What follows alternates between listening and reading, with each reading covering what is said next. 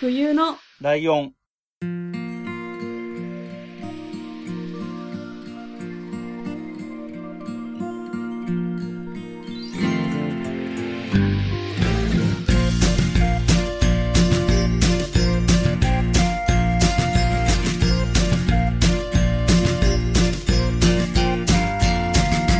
この番組は山梨県出身以外共通点のない2人がそれぞれ好きなことを話す番組です。冬のライオン第167回椿ライドウです。真冬です。よろしくお願いします。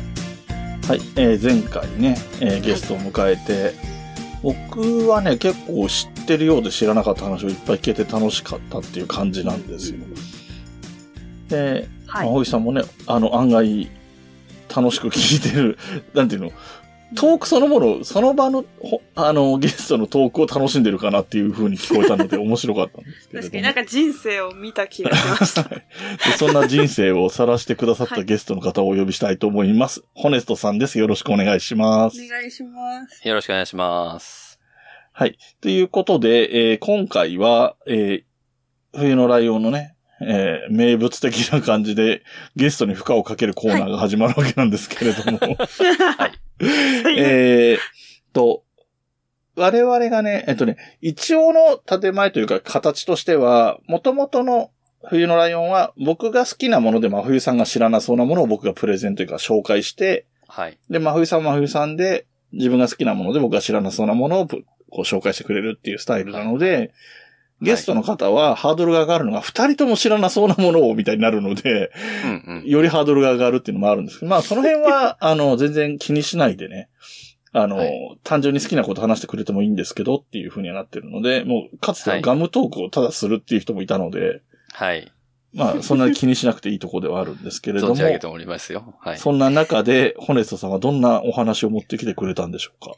はい。まあ、あの、この形式はね、あの、私いつもハヤツでやっておりますので。そうですねこうございます。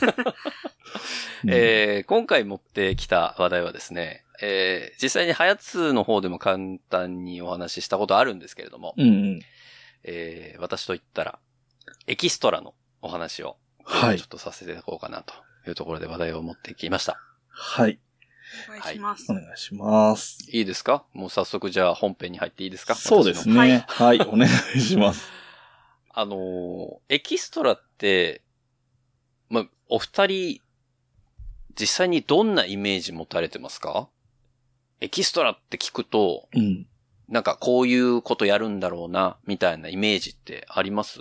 ま冬さんありますか？エキストラ。えー、なんだろう、なんか、ドラマとか映画とか、はいはいはい。通行人とか、はいはいはいはい。観客役みたいな、なんかそういう大勢のものっていう感じがしてますね。はいはいはい。はい。はいライトさんは？僕は、えっ、と、高校の同級生が、はい。本当に短い期間なんですけれども、ちょっとやってたことがある友達がいて、で、まあ、あ、エキストラ。それこそ、もちろんエキストラというか、えっ、と、丹波哲郎さんの、何、演劇塾的なものにはいはいはい。通っていて、その一環で時々出てて。僕が実際生で見た、あテレビで見たことあるの2本ぐらい出てたんですけど、で、その人が直接聞いたことある話は、その喋ってる風、その、例えば、はいはい。オフィスで喋ってる風のところも、うん喋ってるように見えるけど、実際には喋ってないというか、声は出してないんだよっていう話だけ聞いたことがありました。なるほどなるほど。はいはいはい。まあ、エキストラあるあるですね。そうではい。すね。へー。はい。まあ、お二人なんとなくね、エキストラって聞くと、こう、まあ、ドラマ、映画で、うんうんうなんんか後ろの方に座ってて、まあ、なんかこう、ね、パッと絵面だけ見たらその人たちに目は行くことはないんだけど、いなかったらいなかったでちょっと違和感を感じるような、そんな人たちの存在かなとうんうんいうふうに思いますけど、エキストラって、まあまあ僕が所属をしてたのはですね、そもそもエキストラ事務所というのがありまして、はい。これ何かっていうと、あの、別に芸能事務所ではないんですね。はい。で一般的に芸能事務所っていくと、芸能人たちが、こう、所属をしていて、で、うんおそらく芸能人の卵と呼ばれる、まあなんかこう、演劇の指導とか受けながら、こう、ちょっと頑張ってますみたいな人たちがいてっていうのが、こう、芸能事務所のイメージだと思うんですけど、はいはい。まあ、世の中にはそういう芸能事務所いっぱいあります。うん。で、そのうちの、まあその芸能人の卵というか、その、まあ演劇指導を頑張って、こう学んでいる人たちが、こう、たまにね、その演劇の練習という意味も込めて、えーその収録の現場に、ドラマの現場とかに来て、うん。えー演劇の立ち振る舞いをして、あ、現場ではこういう空気感でやるんだっていうことで帰っていくみたいなケースももちろんあるんですけど、うん。うん。僕が所属をしてたのがもう本当にエキストラ専門の事務所なんですよ。そういうのがあるんですね、うんそもそう、そもね。そういう世界があって、もうこのエキストラ専用の事務所は、あの、ここから、なんだろう、自分が思い立って芸能事務所に所属するぞって言って、どこか事務所に所属をしない限り、ここの中にいたらずっとエキストラなんですよ。なるほど。まあそうですね。うん専門ですもんね。そう。もう、あの、エキストラの枠から出ないっていう人たちうん。の、まあ、所属をする事務所というのが、まあ、ありまして。まあ、それが、あの、世の中にいくつかあるんですが、そのうちの、おその当時一つに私は所属をしてたという形になります。で、そのエキストラの事務所に来る仕事ってどういうものがあるかっていうと、まあ、そこからね、まずちょっと簡単にお話しさせていただくんですけれども、はい。先ほど、真冬さんおっしゃられたような、えードラマ、映画。うん。まあ、これもうんうエキストラの仕事の代表格二つですよ。はい。ねうん。これがないと、まあ、食べていけないぐらいの、うんこの二つの柱があるんですけど、それ以外に何があるかっていうと、えー、バラエティ。はい。ね。まあ、大枠でいくとですよ。バラエティ番組というくくりが一つあるのと、うん。あとは、まあ、CM ですね。コマーシャル。うん。まあ、これもドラマとか映画の延長線ではありますけど、うんコマーシャルというのがあって、あと、まあ、僕がこう仕分けた感じでいくと、まあ、その他に分類されるようなもの。で全部で5つ大きく分けてあるようなイメージなんですよ。はい。このドラマ、映画、CM、あとはバラエティ、その他の中にも、ちょっと細かく分かれるようなことがあるんで、今日はちょっとそれをね、うん。こううん、お二人と勉強しながら、はい。あの、お二人が気になったことはどんどん聞いていただきたいなというスタンスで進めていきたいんですけど、うん。はい。ドラマでいくと、うん。実際に、まあ、どういうドラマがあるかってなんとなくイメージつくかと思いますが、うん。まあ、一般的によくなるのは連ドラですね。ああそういうことか。はいはい。夜中9時とか10時とかに最近はやってるような、うん。えー、月9とかですね。はい。えーテテレ朝何時、木曜何時みたいな、うん。いうドラマ枠っていうのがあって、その連ドラにエキストラで出演するパターンが、まあ、一番想像はしやすいのかなと思うんですが、それ以外にドラマって結構あって、うん。えー、例えば、昔で言うと、フジテレビのお昼の連ドラ、ああ。ドロドロの愛憎劇をよくやってたような、うん。昼ドラと呼ばれるドラマのくくりがあったりとか、うん。あとは、まあ、戦隊ものですね。これも一応ドラマに属するんですが、えー確まあ、日曜朝、日朝でよく言われますけど、うんあの、30分ぐらいのこう男の子に人気の戦隊もののドラマなんかもありますし、うん。あとは2時間ものと呼ばれる、あまあ、よくサスペンスとか、うん。ね。あの、だいたい2時間以内に誰かが死んで、2時間以内に事件が解決するという、はい。えー超特急の番組なんですけど、はい。えーそういう2時間ものと呼ばれるドラマもありますし、うん。あとはですね、えーまあ、これはちょっと、あれなんですけど、深夜枠のドラマもあるんですね。はいはいはいはい。ちょっと色物というか、まあ、深夜にしか放送できないような、はい。あの感じのドラマ枠っていうのもあります。あとは、その、大手キー局以外が作る、えー、例えば、ワウワウさんが作る番あ組とか、あ。ワウワウ独占とか、そういう、こう、最近ではアベマとか、まあ、いろいろありますけど、うんね。そういう、えっと、テレビでは放送されてないんだけど、そその別、ネット限定とかで放送されるもののドラマとかあります。うんうんうんあとは、まあ私自身はちょっと出たことないんですけど、NHK の大河とかね、はい。うんえー NHK の朝の連ドラとか、うん。まあここら辺も独特の枠としてあります。まあドラマで言うと大体これぐらいの、あの、区分けがあるというふうに思ってください。で、映画になると、まあ映画はもううん映画一本だろうっていう感じなんですが、はいはいはい。私の過去の経験でいくと、えっと、日本の映画以外に、うんえっと、ハリウッドも日本で撮影するときは、エキストラ事務所に声がかかることがあるんですね。ああ、なるほど。それでハリウッド映画日本で撮影するんで、えー日本の撮影の時は出てくださいということで、えっ、と、うん出演したことも、えっ、と、2回ぐらいかな。へーあります。そういう日本の映画と海外の映画っていうような分け方があります。で、あとはバラエティなんですけど、うんうん。バラエティは、えー、再現 VTR。ああ、そっかそっか。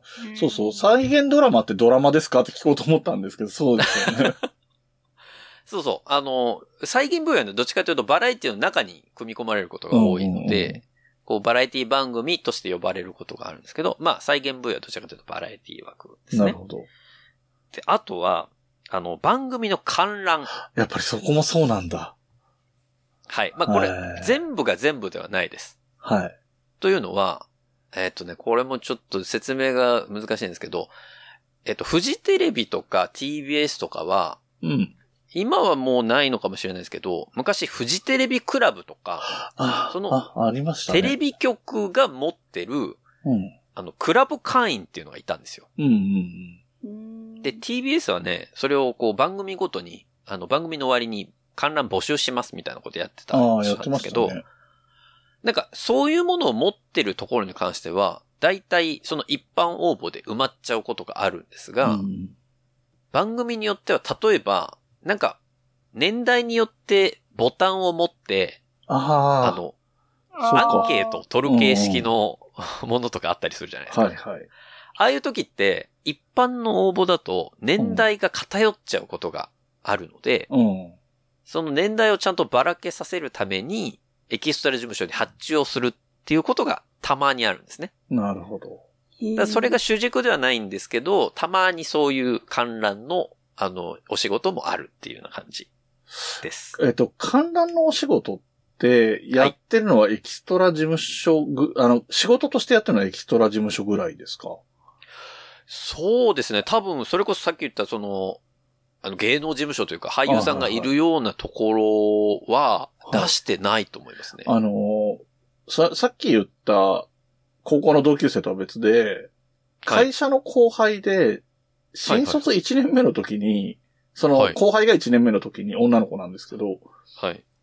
なんかみんなで飲み行こうってなった時に電話がかかってきてすげえ丁寧な応対してるから仕事のことかなと思ったら、はい。その観覧の仕事のオファーだったって言ってて、だから多分学生時代にバイトでやってて、その、ちゃんと辞めてないから連絡が来たんだと思うんですけど、はいはいはい。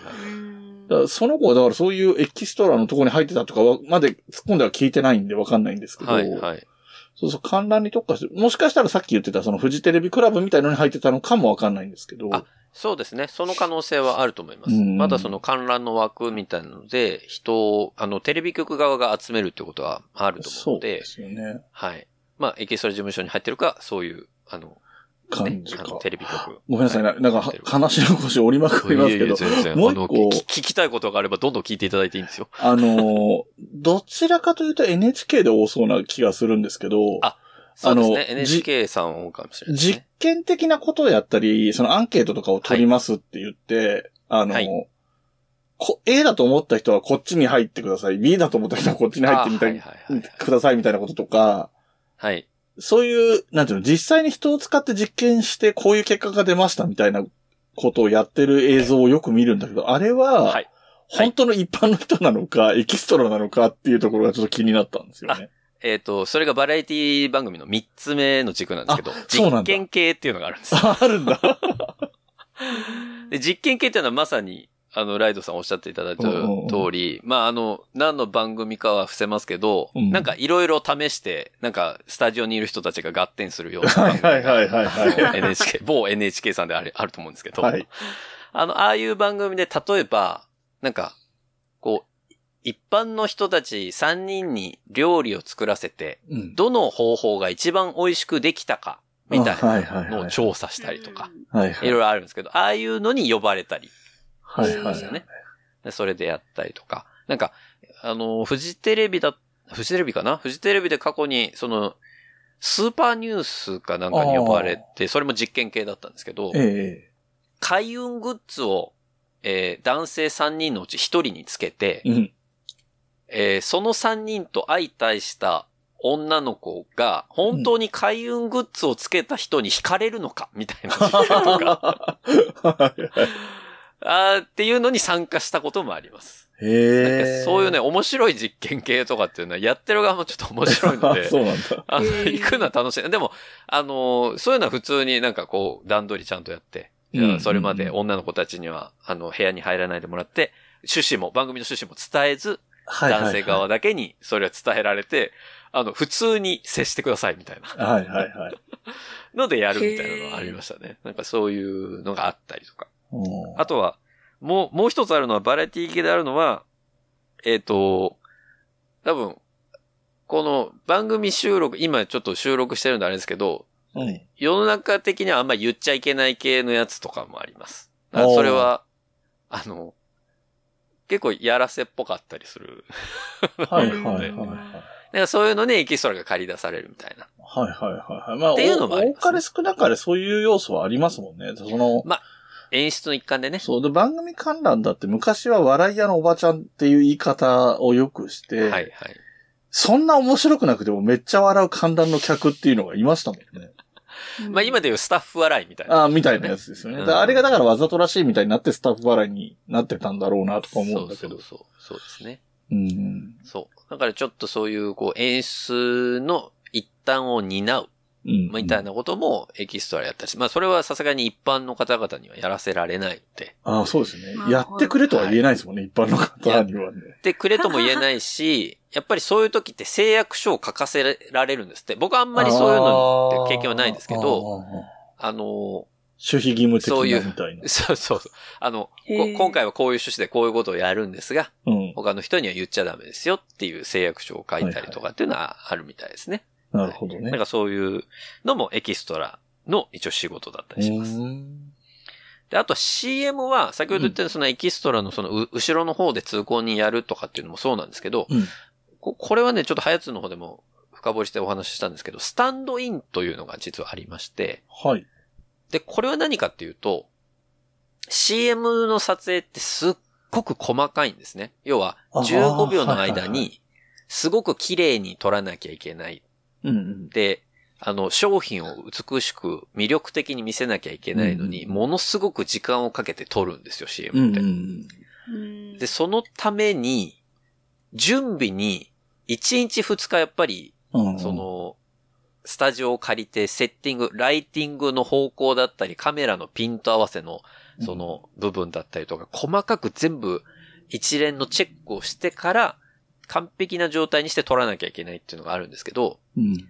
その期間丸々芸能人の方抑えてカメラテストとかはもうお金が膨大にかかっちゃうんはいはいはいでできないので、あの、その芸能人が登場するまでの間をつなぐためのカメラテストをやる人材っていうのが必要になるんですよ。はいはい。うんでその人が、まあ基本的には、その同じ背格好の、うん。まあ、エキストラの方？うんうん。っていうのが大体そのプロフィールから呼ばれて、で、うんエキストラ事務所もその身長、体重とか背格好は全部登録されてるので、そこの中からピックアップして、じゃあ、この誰々さんのスタンドインはこの人でお願いしますっていうので行ったりとかうん。っていうのがありましたね。なるほど。で、あとはその他に分類されるところで言うと、企業の VTR。なんか会社が、あの紹介 VTR 流しますとか、うんなんかイベントで企業のイメージ映像を撮りますとか、はい。あいろいろあるんですけど、まあそういうので、えー VTR 撮るんでエキストラの方あの来てくださいっていう時もありますし、うん。あと、ちょっと特殊な例ではあるんですけど、はい。えっ、と、そのスチール撮影ですね、写真撮影。うんうん。うんあの、まあ、VTR はないんだけれども、はいはいはいえっ、と、ここのポスターに使いたいとか、なんか広告の一部に使いたいから、後ろの人でちょっと出てくれませんかっていうような時もありますし、過去にやった、まあ、これ一件だけでしたけど、あの、音だけ撮る、あの、音だけの出演で呼ばれたあるんみたいなだ。へえ。のもあります。それは、えっ、と、恋空っていう映画だったんですけど、ええ。ほあの、荒垣結衣さんとね、はいはい三浦春馬さんが出てた、あの、映画なんですが、うん。あれの冒頭のシーンで、うん。えー卒業式のシーンがありますと。はい。でそこで、仰げば尊しを流したいので、へえ。えーそれを歌ってくださいっていう、はいはいはあの、合唱を取りたいから、い。うん。みんなでその収録、その音の収録スタジオに入って、はい。20人ぐらいで、仰げば尊しを歌うっていう、へえ。そうなんだ。なんか、そういうのもやったことあります、ね。声だけの仕事だったら、声優さんだって声優の卵みたいなのいっぱいいるし、はい。歌うんだったら歌手の卵みたいなのいっぱいいるし、そういうとこに行くのかと思ったけど、まあ、あれですよね、その、連絡する相手として、その、プロダクションに、ここだったらどっちもやってくれるみたいなところに連絡するだろうから、そうですね。結局そういう意味では、エキストラプロダクションの方が需要があるというか、話が早いのかもしれないですね、頼む方。あとは多分、その恋空のパターンだけでいくと、うん。あの、プロの歌は必要なかったんですあ、よ。まあ、そうますぎちゃうみたいなことがね。そうそう。あの、学生が歌う、うんその、仰げば尊しが良かったの。なるほどで、そうすると、別に歌に特化してなくて、普通の人たちが歌う、うん仰げば尊しで良かったっていうところもあったんだと思うんですけどね。ねいや、私それ映画館に見に行ってましたよ。あ、本当ですか？じゃあ聞いてんだ、コネットさ冒頭のシーンで流れてる仰げば尊しの中に僕の声入ってました。えー、やばー。なんかそういうね、そうう。んこういう、まあ、細かい分け方があって、まあそういうものを、まあ一挙に引き受けてるのがエキストラ事務所という事務所であるという、まあそんな紹介をね、一旦させていただきましたけど、えー、どうですか？幅なんかおお二人聞きたいこととかありますか？まあ、ただちょっと先に言っておきたいのは、えっ、と、小池徹平さんには会ったことはない。ちょっとそこ、そこに関してはちょっとお伝えできることはないんですけど。あ、なるほど。ありがとうございます。なるほどね。でもそうなんだ。その、さっき言ってた CM、コマーシャルに関して言うと、はい。あの、価値がね、あの、テレビドラマは一本あたりは長いけど、一回流れたらね、再放送で1年後とか、人気あっても1年後とかだけど、はい、はい。CM って短い期間、3ヶ月とか半年とかの間に繰り返し繰り返しすごい量流れるから、割と、ねあの、一般人が思ってるよりお金かけてますもんね。その、15秒のあかけてますね。やっぱり、あの、小物一つとってもものすごいお金をかけて作るので、CM は。あーすごい、すごいなと思って、うん、見てましたね、その制作現場は。そうなんだ。やっぱ撮影現場とかで言うと、うん。まあ、テレビが、のドラマとか映画がしたってことはないにしても、そのはい CM ってやっぱ一段上がるなみたいな感じはあある感じですか？一段上がるという語弊があるけど、うん。こだわり方が全然違うというか。あの、なんか職人みたいなんですよね、CM の人たちって。あなんか、あはいはいやっぱりドラマはどっちかというと、その、ちょっと悪かったとしても、うんうん。で、ちょっとなんかここが、まあこれでも、うーん、まあでも、OK! みたいな感じに、ドラマはなりやすいんですけど、うんうんまあその、借りてる場所のね、時間とかもああ、あるし、そうですよね。うん、その、時間の制約がいろいろあるので、ドラマはどうしても諦めなきゃいけないところは諦めなきゃいけない。で、うん押したら、ね、次に、あの、響いてきちゃうので、うんうん。その、短い時間の中でいかにこう、毎週コンスタントにドラマを出すかっていうようなところは連ドラがやられてますけど、うん。CM はやっぱりその、まあ、ね、終わりのこの日までに上げなきゃいけないっていうところあれど、うん。お金を莫大にそれに投下してる企業さんがいて、うん。で、その企業さんが納得するものを作らなきゃいけない集団なのうんで、うん、その、制作会社さんは、もう、一個一個のこの光の角度だったりなんだったりを、うん。もう本当にミリ単位ぐらいで直すんですよね。で、ここの光の差し方がちょっとダメだとか、うん。っていうのをもう本当に一つのシーンでもう何時間も同じポーズでちょっとここに立っててくださいっていう、まあスタンドインの人はそれぐらいのことをやるので、うん。結構こうライト浴び続けて汗だくななりながらみんなこうやってるみたいな、へいう感じですね。あと、あれでしたね。あの、多分、エキストラの仕事ではないとは思うんですそのスタンドインに近いことって演劇の業界でもなんかあるような気がしてて、真冬さんが知ってるかどうかと思ったんですけど、その、まあ、割とそのスター性が高い、テレビとかにも出てるような人が出る演劇とかって、その人のスケジュールが難しいから、その人なしで稽古する時間とかも多くなったりすると、その、いわゆる代役的なこと？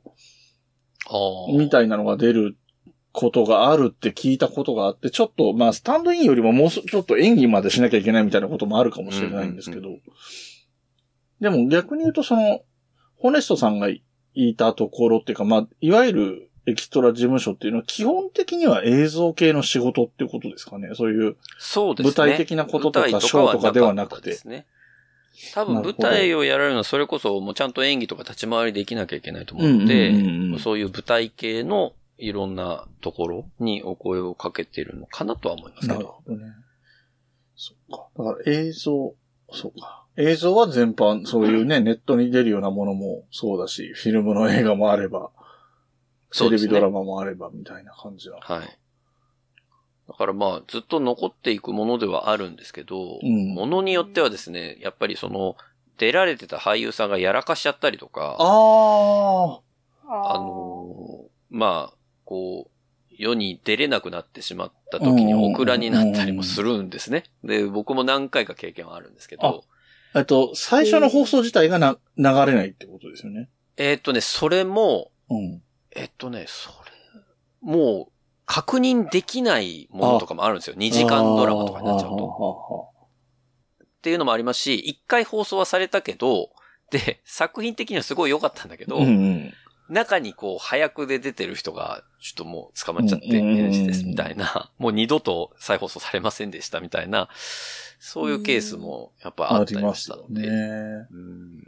でも逆に言えば、今からでも、その、ネットフリックスとか、もしくはレンタルビデオとかで、これに出てるって分かって探せばホネスさん、若い頃のホネスさんが見れるみたいなこともあるっちゃあるんですよね。ありますあります。全然あります。TVer とかでね、最近、昔の作品とか結構。ああ、そうですよね。やりますよね。まあ映画とかだと結構アマプラとか、そういうので流れてたりもするので、うんうん。あの、たまに、昔の作品、あ、これ今出てんだ、みたいなのはありますね。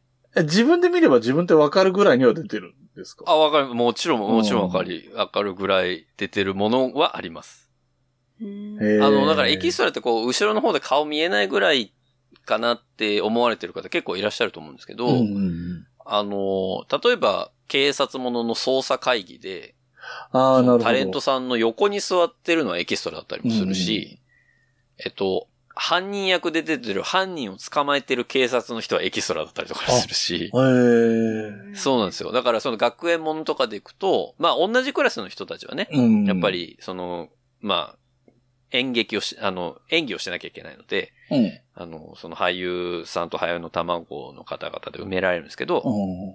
その周りで絡む人たちとかは、エキストラのケースもあるし、その学園ものじゃなくて、えっ、と、その、なんか学校のシーン撮らなきゃいけない時とかは、そあの、ー撮らなきゃいけないこの周りは全部エキストラとかだったりするので、うんなるほどね。だから刑事ドラマで学校に行くとかだったら、その学校はもうほとんどエキストラ。そうです、そうです。だから、その学校の先生もほぼエキストうラだし、ん。だから結構、その、演者さんとの絡みみたいなのは、うん。あ、あるんですよね。そのエキストラ事務所とかになってくると。うーん。だから結構もうその、僕がやってたの本当に10年ぐらい前、10年以上ぐらい前ですけど、うん。その時に出られた、ね、その、キャストの方々とは結構いろんな絡みを、当時はしてましたね。うんうん、だから面白い、すごい面白い体験だったな、というふうにはん思います。そうなんだ。なんか、そうえっと、はやつで僕は聞いてるので、はやつで聞いて、ちょっと面白かったのは、はい。あの、おじさんのエキストラ、エキストラの需要が結構あるよっていう話が 面白かったんですよね。そうなんですよ。あの、若い女の子と若い男の子って比較的うん。人数いるんですよね。うん。まあ、どこからか、その話を聞いたのか、うん。あの、やっぱり学園ものとかが一回スタートすると、うん。若い子たちを集めなきゃいけないというのがあるので、うん。その学園ものには呼ばれるんですけど、うん。逆に若い男の子と女の子って他の番組で使いづらいんですよ、めちゃめちゃ。あの、うん出るシーンがあんまりない。うん。他の刑事ものだったりとか、うん。えー、その病院だとか、例えばうん。ね、空港だとか、まあ、いろんな職業ありますけど、うんうんそこの場面に出てくる人って大体、まあ言っても20オーバそうですね。社会人ではないとって感じでー。す。そう。社会人じゃなきゃいけないし、うん。ましてやその、ベテランの何々さんがいるようなところのオフィスの近くって、うん。まあ、4、50代、60代ぐらいの人が周りにいないとおかしいですよね、うん見た目的に。ってなると、あの、3、4、50代って、うん。まあ、一般的に言うと、うん。サラリーマンしてる人が多いじゃないですか。人口的そうに言うと。ですね。うん。でそうすると、エキストラに出れる3、4、50代の男性ってめちゃめちゃ人口数少ないんですよ。そっか。面う白い。で、もう、あの、エキストラ事務所何件かあるんですけど、うん同じ人が、あの、登録い、いっぱいのところに登録してたりするんですね。あ、それもできるんだ。そう、同じ人が複数の事務所に登録してるケースっていうのはもうよくあるので、うんそうすると、各エキストラ事務所で3、4、50代のおじさんの取り合いになるんですよ。で、この日はちょっとこの、もうパイロット、ベテランパイロットが必要だから、うん。この日はこの人ちょっと抑えさせてくれみたいな。へえ。っていうこの抑えがそれぞれの事務所で発生して、うん。で、もうその3、4、50代、もう本当に3、40代のおじさんは、僕がやってた当時でも、もうほぼ毎日エキストラ入ってる人とか。結構いましたね。なほほぼ毎日入ってるってことは、それで食っていけるそうです。っていうこと？あのーまあ、時給に換算するとものすごく安くなっちゃいますけど、うん。まあ拘束時間も長いので、ああ、そうですね。一回あたり、まあ、なんでしょうね。いえーっとね、うちの事務所は、5時間未満だと一律3500円支給だったんですよ。確か。うんいや、1時間で終わっても3500円をもらえて、で、それ以降は時給700円ずつうん。っていう換算だったんで、まあ10時間拘束されて7000円みたいな。うん。うん。ただ、10時間も拘束されれば、うんご飯が2回ああるので、あ。ただ飯は食べれるんですよね。その、ロケ弁が絶対出る。うん。だから食費は浮くわ。うん。ご飯は、あ食費は浮くし、うんえっと給料は入ってくるし、うん待ち時間が圧倒的に長いので、うん例えば小説を持ってって、小説を、うんが好きな人はずっとそれで読んでるみたいなことは、よく見てましたね、そういうのは。えーすごい稼いでやろうとか思わなければ、食ってくっていうことはできそうな感じなんですね。できると思う。実際にそういう人たちは何人かいらっしゃいましたね。ええで、演技という演技は、まあ、演技をしないというと語弊があるけど、はいはい。基本セリフはないですもんね。セリフは、あの、突発的になんか一言喋ってくれみたいなことはなくはないんですけど、うんまあ基本はないですね。大体なんかこう、なんか、人混みに紛れて、うんなんか事件現場を覗く人とか、えーここからあっち向かって歩いてくださいとか、いはいはい。ここ警備員になってけ警護してくださいみたいな、まあおじさんで言うとそうですね。で、女の人で行くと、やっぱり買い物客とか、うん。まああとはその職種、その、例えば看護師の役をやってみたりだとか、うん。女性しかできない役どころもあるので、うん。まあ受付はやっぱり女性が多いよねとか、うん。そういうようなところでやったりとかっていうのはありましたかね。面白いですね。なんか私、大学の時に、うんはい。あの、映画火花ってあるじゃないですか。はいはい。あれのロケ地になるから、エキストラってか、学生が出てほしいみたいな言あわあ、はいはいはいはい。れて、逃げました。嫌で。逃げた話だった。出たのかと思った。出たのかと思った。出てません。でも、そうですね。その、地方で映画とか撮影するときに、うんその地方ごとにフィルムコミッションっていうのが絶対立ってるんですよ。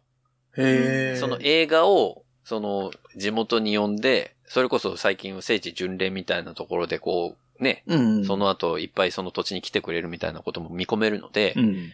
大体その土地のフィルムコミッションの人たちが間に入ってう、ん。えっと、そこの土地でエキストラを探すみたいなことは結構やられてるんですよね。うんなんかだ、学園祭のシーンを撮るみたいな感じだったんで、はいはい、はい。なんでもない日に突然学校がすごいことになってるみたいな。あ あ。そうですよね。いきなりなんか、く今日なんかあったっけ？みたいな。そっか、なんでもないで、みんなじゅ学生は準備してないけど、プロが準備した学祭っぽいものが急にできてるんだ。そうそうそそうですね。なんか、プロのサーク学祭がルの人たちはそう、うん一緒に手伝ってたみたいです。ああ、なる学ほど。へえ。あそっか、でもそう。いうのはそうすごいですね。。だって、なんか変なことしちゃったらどうしようっていうのがすごい。ああってあ。目立っちゃったら変に目立ったらおかしいじゃないですか。か。そう、溶け込むのがね、仕事ですから、エキストラは。それがすごいなって思いましたね。うんあとそのそう、そう。なんかそういうエキストラってそういう面白いことがあって。まあ、過去、そうですね。僕がやった面白い役どころのお話をすると、うん。なんかいくつかあるんですけど、えー、例えば、犯人のうん。吹き替え役みたいなのもあったんですよ。ちょっと複雑ですね。で、どういうことかっていうと、うん。あのードラマの中で、犯人をミスリードする場面をあえて入れるみたいなことってあるんですよねう。ん。ううん。んで、本当は犯人女性で、女性の体格なんだけど、あこう、被害者はその時、華奢な男性だと思ってその証言をしましたっていう時に、その時にインサートで放り込むための男性っぽい格好をした犯人像を取らなきゃいけあ。ないんですよ。はいはいはいはいはうん。で、そういう時にわざわざ、い。うん。その、俳優さんとか使うわけにはいかないそうので、ですね。まあ同じような背格好の、こう、犯人っぽい人みたいなので、あの、選ばれまして、はい。なるほどね。その時ちょうど華奢だったので。その証言してる人の中の想像上の人物みたいなことですもんね。そうそうそう。そうなんです。だからそういうので、こう、実際に犯人の人がいて、犯人の女性の人はこういう風な形で演技をします。その演技をよく見ててください。要は、この人の。あの、犯行の映像は、事件が明かされる最後に登場する映像になりますでも、あの、そのインサートで途中で放り込まれる映像と同じ動きをして逃げていくっていうことを、うん。うん。この妄想の犯人もやらなきゃいけない。そうですね。そこが大きく違ったりすると、視聴者が納得しないですからね。そうそう。なんでこの人はこういう、あの、右手でこういう風な振り方だったのに、あの、本当の人はこういう撲殺の仕方なんだみたいなことになるとややこしいので、うん。あの、同じような角度で、こういう風に、あの、さっきの人はこういう風に振ったんで、うん。えっと、これから演技するときもそういう風に振って、あっち側に逃げてください。みたいな。なるほど。いうようなところで、こう、あったりとか、ありましたね。なんかそれはちょっと、あ、なかなかない体験だなと。面白いですね、それもね。ったのありますし、あと戦隊もので言うと、これもハヤツで何回か言ったかもしれないですけど、えっと、その、主人公の人がうん。幼少期に、えはい森の中で家族を惨殺されて、はあ、はあはそれを妬みながら大きくなったあ、はあっていうような、はいその、はい。過去の、その主人公の過去のうん。話みたいなのを撮るときに、その山の中で殺された家族役みたいなあのをやあ。って、と大雨を降らせながら、まあ雨降らしって言うんはいはいですけどはいはあえて、あの森の中で雨を人工的に降らせて、い。うん。えーそこの中で家族役の死体となって森の中ではい。ずっと寝そべってうんカメラの前でいるとかですね。うん。なんかそういうのもエキストラでやったりとか。あのね特撮の現場は厳しいってよく聞きますもんね。結構ね、そう。まあその後、ちゃんとね、うんお風呂を用意していただいてたんで、うんそれは良かったんですけど、12月のうん寒い時にですね、その雨降らしやって、もうガタガタ震えながら。そういう感じで、それでだから、OK 出るまでひたすらその、雨浴びながらずっと寝てな、す横になってなきゃいけないみたいなのとか多いとか、そう。あと主役級の人も冬場になぜか川に落ちるシーンが多いみたいな話をよく聞く。あ、そうですね。それは多いかもしれないです。なんか水に濡れたりは結構うん。戦隊もの多かったりしますね。あと、その、怪人から逃げる役みたいなのも何度かやらせていただいたことあるんですけど、はいはい。それは、それはそれで、すごく面白かったですね。あの、つけられた演技が、うん。なんかカップルで横浜に来ていますと。はいはい。で、あなたはこの目の前の彼女役の人、まあ、その時初めて会った彼女役の人ですけはいはど、えー彼女とここの椅子に座ってお茶を飲んでいます。はいで、向こうから怪人が来るので、うん。えーあなたは彼女を置いて一人で逃げてください。はいはいはいはい結構最低なやつだな、みたいな。そんな演技をつけられて。で怪人がでも襲ってきたら逃げるでしょみたいなこと言われて。うんいや、まあ、逃げますね、みたいな。うん。のでやったりとか。なんかそういう、こう、非日常的な、うん。あの、演技をさせていただいてたみたいなのは、ちょっと面白かったなーっていうのはありますね。その、彼女を置いて逃げるみたいなのって、僕みたいな特撮好きで、ね、大人になってもいつまでも見てるような世代の人からすると、はい案外ちゃんと見てますよ。あの、あ、面白いなって思って見てますよ。あこういうやつもいるんだとか。うん、そうそう、スタッフさんがちゃんと、あの、どういう人たちかっていうのを設定で与えてくうん。うんうんるんですよね。うん。うんだから面白い、面白いですよ。すごく。だから、こっちの現場で AD やってた人が、うんうん。あの、よくよく見てると、その特撮の監督になってたりとか、ああ、はいはいはいはなんかね、結構、やっぱりその制作会社っていろんなところにあるので、うんなんか、お友達のつながりでちょっと手助けで入ってますみたいな AD の人が。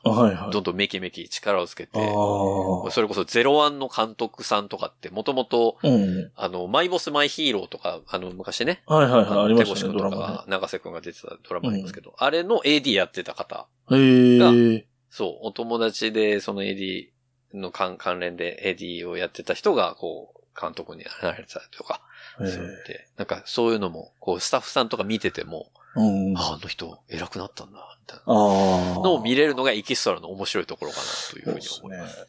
そうそう。あれでしたね。そういえば特撮で思い出したんですけど、はい。あの、仮面ライダーの映画でやっぱりエキストラ募集があったことがあって、それは、はい、はい、はい。埼玉スーパーアリーナかなんかで撮ったんだと思うんですけど、あの、特殊な設定でか、何万人もの観客の前で、はい。ライダーと怪人が戦うみたいな特殊なせ条件だったんですけど、だから、はい、はい。あの、まあ、実際何万人は入れられないにしても、数千レベルで人が欲しかったんだと思うんですよね。うん、うん、うん。だからそうすると、エキストラ事務所の方にも声をかけてるのかもしれないけど、それだけでは足りない人数が欲しいのでっていうことうがん。あって、一般に募集してて、で、それ映画だったんで、ファンが募集して、応募してくるから、はあの、全員名前出したんですよね、そのエンドロールに。そのい。ファンの人たち。ごいですね。えすごいちっちゃい字ですけど、全員出したっていうのが、まあ、出た人にとってはね、当然記念になるうので。ん。そうですね。うん。あ、そっか。そういう意味で言うと僕本名知らないからわかんないけど、ホネストさんもエキストラで出てるやつって名前出てるものもあるってことですか、は、ないです。あ一回もないですね、名前出たのは。へえ、あ、だそうなんだ。いたいエキストラ事務所の名前が最後にそうですよね。まとめてバンバンって出るだけなので、あ僕個人の名前で出たことは一回もないんじゃないかな。ーあ、そういうもんなんだ。そうなんですよ。あの、だから、いかにエキストラ事務所の人は、この、はい、じゃあ次、カット位置変えます。カメラ向こうからって言われた時に、うんうん。あのカメラ位置ってことは、どこに自分が立てば一番映るかっていうの争奪戦です。へえ。ーそうか、やっぱりその見た目で、そうか、名前が出なきゃ、なおさらのこと、顔が映るようにとかしたいですね。そうですね。だから、極力その主役の人に被らないような位置で、うんなるべく近くみたいなところに陣取って、じゃああなたここねって言われたらよしみたいな。そんなことばっかりやってた。ですね、その当時は。だから出たドラマ結構顔わかるの多いですね、そういう意味で言うと。あ、成功してるんですよね、その場所取りに成功してま。す。はい。あの、うまくそこに溶け込むのは得意なあのあ。ええ面白いな。で、そんな、そんな世界なんですよ。そっか。まあ、そうか、そうか。だいたいどのぐらいの時給って話も聞いたし、まあ。はい。でも、拘束時間はものにももちろんよるだろうけど、基本的にはそういう、あの何、10時間とかそんぐらいの単位のことが多いんですかね？えっと、まあ、シーンにもよるんですけど、うんうんうん1、えっと、1、2カットぐらいの、そうんの、場合は、本当に朝集合、もう早朝集合で、うん。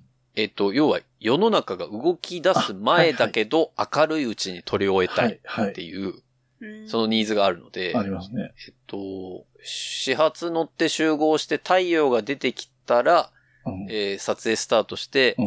えーみんながガヤガヤ動き出す8時ぐらい前には終わるっていうパターンが一つと、えっ、と、平日とか、まあ、休みもそうかもしれないですけど、なるべく人がいないけど明るい時に撮れるものは、うん。こう日中ずっとやったりとか。まあその時は結構長いですね。さ5時間とか6時間とかですけど、うん。あとは深夜撮影がスタジオは多いですね。ああ、スタジオだとね。そう。で、スタジオだとあの、ライト焚いちゃえば昼間にもできるので、うんうんあの、何時間でも拘束できるんですよ。だからスタジオとかに入っての撮影の時は、もう朝から夜遅くまで、最高で僕20、うん。20、え、何時間 ?27 時間か28時間ぐああらい。、一日超えてるんだ。う。ん。ずっと同じ撮影してた時とかもありましたね。でも、でもそれも極端うんで、うんだいたい、まあでも、5、6時間で終わるのが平均ぐらいでしたかね。ちなみにその27時間とかなった時って、はい。待ち時間が多いことは多いわけじゃないですか。多いですね。仮眠とかは取っても大丈夫なんですか？シーンがないとき、まあしばらくお休みですって言われたときは別に寝てても大丈夫です。ただ、あの、はい、じゃあ行きますよって言われたらもうすぐ行かなきゃいけないので、うん。まあそれだけ守れば、ああ、まあ、じゃあ、寝てて明らかに長く出番がないなっていう時は、そこはわか把握できて、はい仮。眠取るってことはできるはできるんだ。そうじゃないと。はい。あ、で、あの、一応、マネージャーもいるんですよ。そのエキストラ事務所のマネージャーっていうのがいあそうかそうかて、大体マネージャーさんがその交番表って呼ばれるスケジュール表をスタッフさんからもらうんですね。ああ、なるほど。で、エキストラが何時に必要かっていうのがわかるので、こっからここの時間まで空きですと。で、うんこの間にお弁当あるんでお弁当食べてくださいで、まあ、しばらく空くんで、まあ、あの、まあ、ちょっと長い時間になりますけど、うんあの、や、あの、きらおお楽に休んでてくださいみたいえなえ感じで言われると、まあ、寝たり、うん。まあ、ね、あの、いろいろ、こう、本読んだりとかっていう人は多かったですかね。なるほど。うん。だ学生、学生ものとかになると、うん。それ面白かったのは、その、キャストの子たちも、全員が全員同じシーン出るわけじゃないので、ああ、はい。あの、キャストの子たちと遊ぶみたいなことはありました。そう、みんな若いんで、10代、20代ぐらいで。同世代ぐらいの。うん。そうそう。だから、そうすると、まあ、その主事、主役張ってるような子たちも結構フランクにうんエキストラに話しかけたりもしてくれてたりもしたので、そこでこう、結構キャッキャワイワイ話しながら、うんなんか、恋愛トークしたりとか。そういうのは、あの、あ、ありはしましたね。へえ、まあそうか、なるほどね。面白い世界だけど、なかなか近いようで遠いようで。そうです不思議なね。いや、だからなかなかできない経験だと思うので、うん。まあなんか、旗からね、見る分にはきっと面白い世界なんだろうなというふうには思うんですよね。なんか、こう、がっつり、じゃあ、制作に入ってやりたいっていう人ももちろんいるでしょうけど、うん。まあそれはそれでまた、こう、あの、厳しい縦社会なので、あそこは。あそうですね。そう、一番下から入ってっていうようなところなので、うんあの、ハードルは高いですけど、エキストラとして片足突っ込んで一般人、半分一般人、半分ちょっと芸能関係者みたいな、うん。なんか、感じでやれるのがちょうどいいところが、そう、エキストラうん。ですかね。だかあの、なんかこう、やっぱりそっち方面に行くと、なんか芸能界の噂とかもちらほら聞こえてきたりとかああ、そうでしょうね。もするし、なんかこう、テレビの印象で、テレビでこんな風に言われてる人だけど、うん裏で会ってみたらこうでした、みたいな印象を一番最初に持つのってエキストラだと思うんですよ。なだから。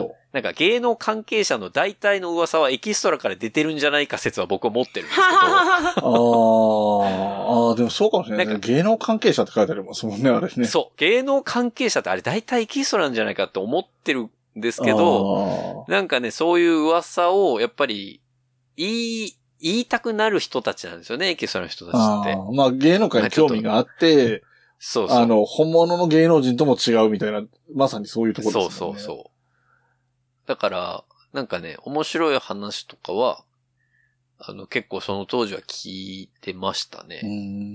それこそ芸能人の方が喋ってるのが聞こえてた、聞こえてきたりもするので。ああー、そっかそっか。リアルなやつがあるんだ。噂じゃなくて、リアルにこう言ってたっていうのが入ってくるんだもんね。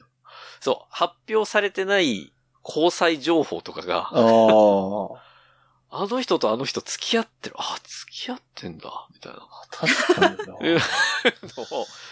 な。エキストラは結構知ってたり。だからそういうのを結構大きく言っちゃう人がいて、なんかそういうのが週刊誌に載ったりするのかなとは思うので、ぜひ、あの、この番組をね、聞いてる芸能人の方々は、エキストラの方には優しくしといた方がいいですよ。はい。誰がいるんだいい風に書かれたいならエキストラに優しくするっていうのをね、んまず一つなるほど。覚えておいていただきたいなと。でもよく聞く話ですよね、なんか。うん。そういう時に優しくしてくれたみたいな。ああ。そうなんですそうなんね、確かにね。うんだからエキストラに冷たい人、冷たい俳優さんとか僕も何人かうん。いましたし、あ、この人結構ないなっていう印象の人いますけど、うん。そういう風な印象を持つと、エキストラ辞めた後に、その人テレビで見ても、ずっとその印象残るんですよ、ね。確かに。この人なんか、テレビではこうだったけど、実際ああだったもんな、にみたいに思っちゃうので、やっぱその印象はすごい重重要というか大大事ですよね。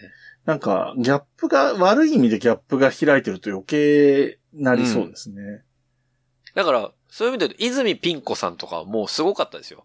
おあお。の、噂通りの人だったので、めちゃめちゃ怖い人っっていうイメージが、やっぱりなんかこう演技に厳しいみたいなの聞くじゃないですか。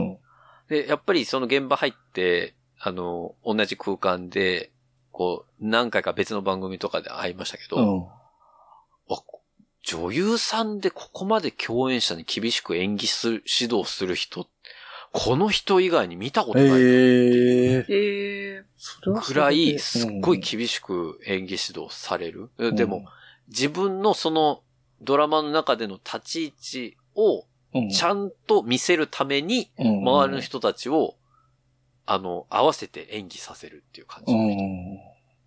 人だったので、うんいや、それはすごいなと思いましたけどね、単純に。あの、別に、うんあの、意地悪な人とかいうことじゃなくてて、いうことではなくて。作品を良くしたくてやってることっていう。そうそうそう。いや、だから言ってることすっごい真っ当なんですよ。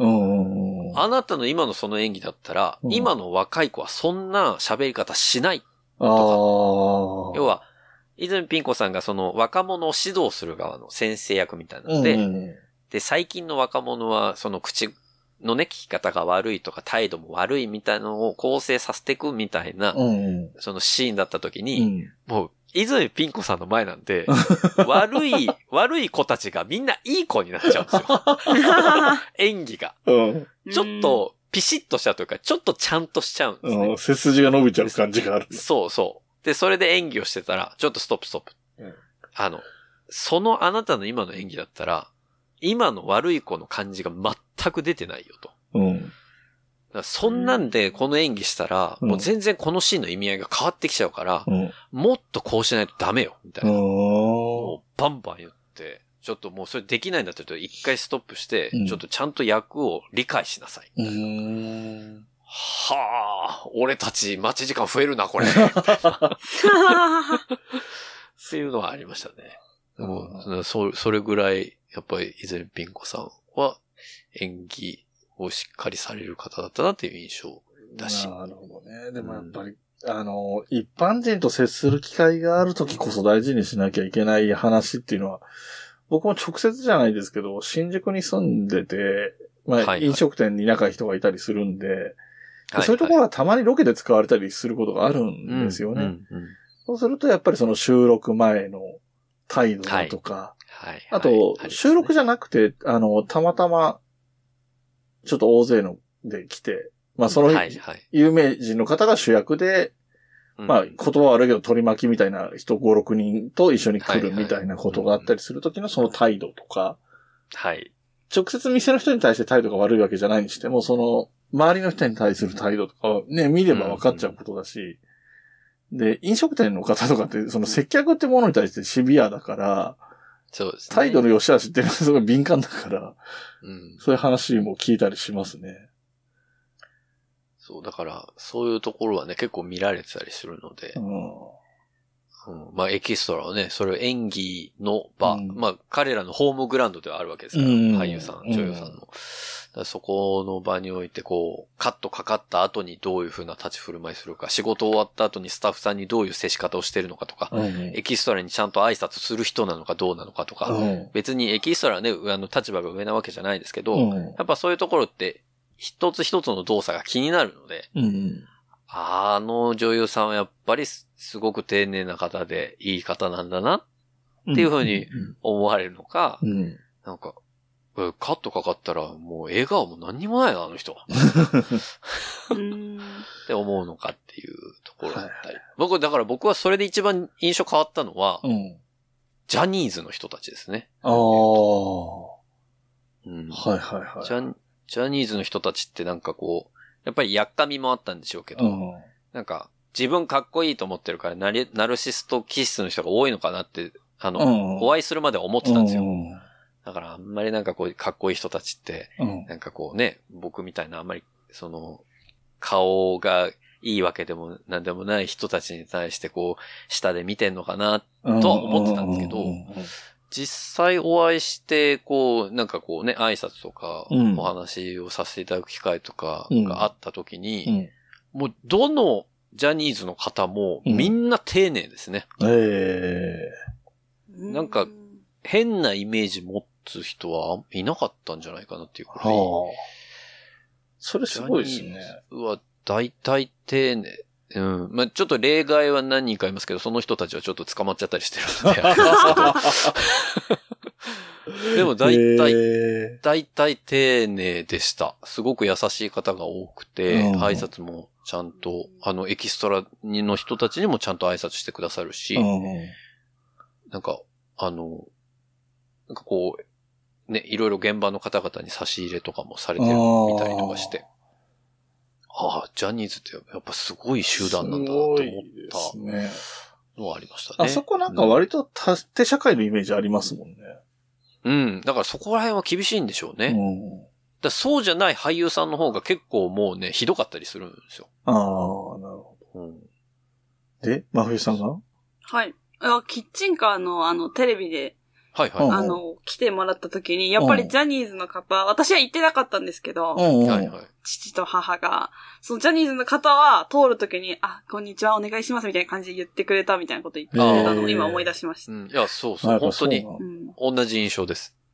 こんな店員にまでって思いますよね。そう一人一人にう、んちゃんと関わる人にちゃんと、あの、挨拶ししてくれるんですよね。まあ、あのジャニーズじゃない方ももちろんそうされる方いらっしゃるんですけど、やっぱりそういう風にされてる方見ると、あ、すごく丁寧な方なんだなっていう風に。なんか一気に好きになりますよね。別に。そんなに感情がなくて そう。う。ん。別にどうでもいいと思ってたけど、テレビで見た時は別にかっこよくもなんともねえなこいつと思ってたけど、また会ってそういう風になるとめちゃめちゃ印象良くなったりとかっていうのはあったりするんで、そういう好印象のギャップっていうのは、すごく良かったかなと思いますし、あともう女優さんはとにかく綺麗な人ばっかりですね、本当に。ああ、やっぱそうなんだそこも今ちょっと話の流れ的に聞きたかったけど、あの、テレビで見てる以上に綺麗っていうのはやっぱ多いんですか？印象としあては。のまあ、正直多いです ああ、ね。やっぱそうなんだ。僕、だから、その、テレビで見てる時で、やっぱり芸能界綺麗な人多すぎるので、うんうんうん。なんかこう、目がこう、超えちゃってるというか、そうですね。あんまりこう、アベレージが高くなってるっていうかね。そうそう、こっちがどうこうみたいな感じでなくなっちゃってたりもしましたけど、うん。僕だからテレビで見てる時、まあそんなに別にな僕はこっちの方の人の方が好きだなって思ってたけど、うん。実際お会いして、うわ、これは綺麗だってうん思った方は、柴咲コウさんですあね。あ。ああ、なるほどね。柴咲コウさん、やっぱりテレビとかのイメージだとちょっときつい顔してるように見えなくもないので。見える、そう、見えるんですけど、うんあ、いや、その、僕ガリレオでね、うん。あの、ご一緒させていただいた時に、うん。その、立ち位置、スタート位置が僕の目の前だったことがあるんですよ。ええその柴咲コウさんが。で、うん僕が鑑識役で、うん。その刑事役の柴咲さんが現場に入ってくるところにすれ違う。すれ違って向こうにはけていく。要は背中しか映らないってういうんところの立ち位置で、僕とこう、対面して立ってます。だからもう手伸ばしたら触れる距離に、に。柴咲さんが、えーあの、スタンバイされたことがあって、まあ、見ちゃうんですよね、顔を。はいはい見見ちゃいけないとは思いながらも、うん まあ、どどんなもんかなってパッて顔見たときに、うんまあ、ものすごい綺麗でしたへね。え。うわ、これは、なんか、テレビで見た印象で決めるの良くないなって思った。くらい、やっぱ柴崎さんは綺麗でした。まあ、それ以外もちろん、あの、楽器とかね、うん。戸田恵梨香さんとかももちろん生で見て、うわおー。あこの方々は綺麗だなみたいなこともありますし。そっか。ぱ、すごいですね。うん。男性もかっこいい方は本当にかっこいいので、うん。男が惚れるかっこよさってやっぱりある、ああ、あるなーそうですね。っていうん。そう、のを思った、初めて思ったのは、岡田くんですね、V6 の。おー、あーまあかっこいいもんな。もう僕テレビで見てるだけでかっこいいと思ってるから、だったらどうなんだってなっちゃうけど。そう、ちちょうどそれは SP っていう、あ、はいのはい。ね、あの、それも警察のええドラマでしたけど、それやられた時に岡田くんがいらっしゃって、僕その前に CM のスタンドインで僕岡田くんのスタンドインやってたことがあるんですよ。へえ。な、なんでしょうね。もう、あの役柄も相まってなんでしょうけど、うんすごいこう、なんか、戦うシーンも結構あったじゃないですか。はいはいはい SP って。いうんや、それも、すごく、なんか、なんでしょうね。こう、戦隊もの好きな男の子の心をくすぐるみたいな、はいはいはい。そういう面もあったんでしょうけど、うんやっぱり周りの男性陣も、エキストラの男性陣うもん結構、いや、かっこいいな、みたいな、すごい印象を持ってたのが岡田くんだったかなっていうイメージですね。そう、だから、うん。なんかそういうのを間近で見れるっていうのは、こう、エキストラの特権なのかなというふうには思いますそうね。ですね。近さはうんすごいなと思いますよね。なんか、うん。例えば、真冬さんも、あの、好きなものはどっぷりなタイプだから、その、三拍子さんにしろ、他の方にしろ、生で見てるじゃないですか。す本当に好きな芸能人の方。ああ、確かに。はい。でも、その、ホネストさんがその仕事としてやってる近さまでは、ほまず近づけないじゃないですか。さいそれこそお見送りの時に小池徹平さんがね、お見送りしてくれる時が一番近いかもしれないけど、う。うん割と一瞬だし、うん。そんなに間近で見る、そこまで間近ってないもんなと思って。まあ僕みたいにテレビでしか見てないよりかは、マフィさんの方が間近で見てるから本当に綺麗とかそういうの見てると思うけど、うんさらにもう一段近いのかなっていう気はしましたね。そうですね。一般人としてっていう枠でいくとう、ん。結構近い方。あと時間も長く同じ時間いるかなっていう感じはしますね。いや、ちょっと最後に一個聞きたいんではいはいすけど、。どうぞどうぞ。あの、ネタ番組の観覧って、はい。エキストラさんのことってあるんですか？ネタ番組は 面、白い。うーんとね、僕が過去に一回だけ行ったことあるのは、羽飛びの現場は行ったことあります。あでも羽飛びはその時は、あの、押しボタン形式であ。う、ん。こう、ああ、なるほど。芸人さんがやったネタに対して、うんこう、みんなで採点するというか、はい誰が面白かったか、もうそれこそオンエアバトルみたいな感じで、こう、スイッチをして何票入ったかみたいな回だったので、うん。まあ、その時は、まあ、エキストラで行きましたけど、それ以外はあんまりネタ番組にエキストラか借り出されるってあんま聞いたことないかもしれないですね。へえ、え、じゃあその採点は自分の心に従っていいんですか？あ、あの、基本的にはいいです。大丈夫ですそれが本当に反映されてるかどうかはわからないですよ。これあ、まあそうかそうか。ボタンを押してとは言われてるけど、うんそれが本当にこん、俺の一票入ってんのかなみたいな、うんうん、そこはわかんないちょっとうん疑わしいところでありますけど。そうですね。僕がさっき話した、その、職場の後輩の女の子が、エキストラ事務所にいたかもしれない女の子が連絡来たのは、多分はいサマーズサマーズだったと思います。サマーズサマーズか。うん。あそこ、若い女の子がいっぱい入ってる客席になあ、ってる確から、確かに。そう。そこはそうかもしれないなって思いますけど。M ステとかも昔、今どうかわかんないですけど、昔は女の子しか入れなかったですよね。ああ。へうん。確か。そういうのが、そういう縛りがあると割とエキストラ事務所に話が行きやすいかもしれないですよね。そういう人がいっぱい調達できるっていう強みが。だから足りない時は補充要員として呼ばれるみたいなことはたあるのかもしれない。ああ、そうですね。なあ、うんなるほど。それはあるね。M ステとかの、なんか、生ライブみたいなイベントやるときあるじゃないですか。うんあれでお客入ってないの悲しいですもんね。あとね、い 一般の人って、うんその、要はボランティアで来る方々って、うん。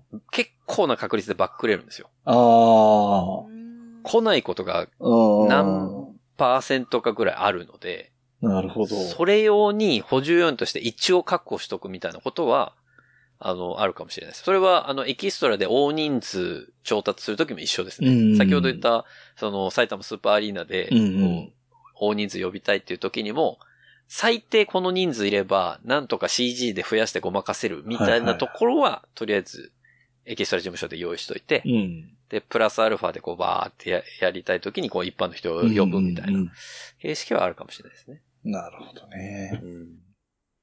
はい。マーキさん大丈夫ですか、しもう少し聞きたいことがあれば。意外と聞く機会ないと思うよ。あまあ確かに。でも一番の疑問が解けた。解けたから。ああああ、じゃあよかったです。すいまはいせん。喋りすぎましたけど。いいと思いやいやはい、ということでね、あの、思った以上に深く聞けたし、いたくさん聞けたので、ありがたい回になったかなとは思うんですが。はい。えっ、と、ホネストさんも話し切ったっていう感じでよろしいですかね。はい。はい。はい、ありがとうございました。ありがとうございます。ありがとうございます。ということで、番組も早々に締めていく感じにはなるんですけれども、えー改めましてまた告知の方をね、ホネストさんからお願いしたいと思います。はい。えー、毎週日曜0時にですね、ハイエルモン通信簿という番組を私、ホネストと、えー、小平という二人でやっております。えー、ツイッターやられてる方はですね、ハッシュタグ、カタカナではやつうという、えー、4文字でですね、うちの番組つぶやいていただくと我々、えー見ておりますので、ぜひ、えーうちの番組聞いていただいて、何か、こうね、ご意見あれば、あーハッシュタグ、はやつでつぶやいていただけたらな、というふうに思っております。よろしくお願いします。はい。あの、お便りの方はね、なかなかいっぱい来ていて、読み切れないっていうのがずっと続いてらっしゃるっていう。ちょっと今年中には、あの、今溜まってるのはなんとかこう、読み読み切りたいなとは思ってるんですが。本当にね、我々からしたら羨ましい限りな感じですごい数のお便りが 来てるんですけいつど、も皆さんにね、本当にたくさん書いていただいてありがたい限りでございます。という人気の番組ですというところで。えーっと、冬来カフェはいいですかねいつも通りでやっっていうてます。はい。暑い中頑張ってますんでね、ちょっと行ってあげてくださいいや、顔がぐしゃぐしゃですけど、会いに来てください。そうです、暑いですもんね、今ね。外なんでねそう、売ってるのはね、ジェラートだけど。あの大変自分が食べれるわけじゃないですもんね。そうそう 大変だ、これ。はい。サーキュレーター1個で頑張ってます。うわー熱中症ならないように気をつけてください。ありがとうございます。はい、ということで、えー前回と今回と2回にわたって、えー、はやつのホネストさんに来ていただきました。ありがとうございましたあり。がとうございました。ありがとうございました。。はい。この番組の楽曲提供はカメレオンスタジオ。エンディング曲はハルさんでハッピーターン。はい。それではまた次回、ごきげんよう。ごきげんよう。さよなら。部屋に人と猫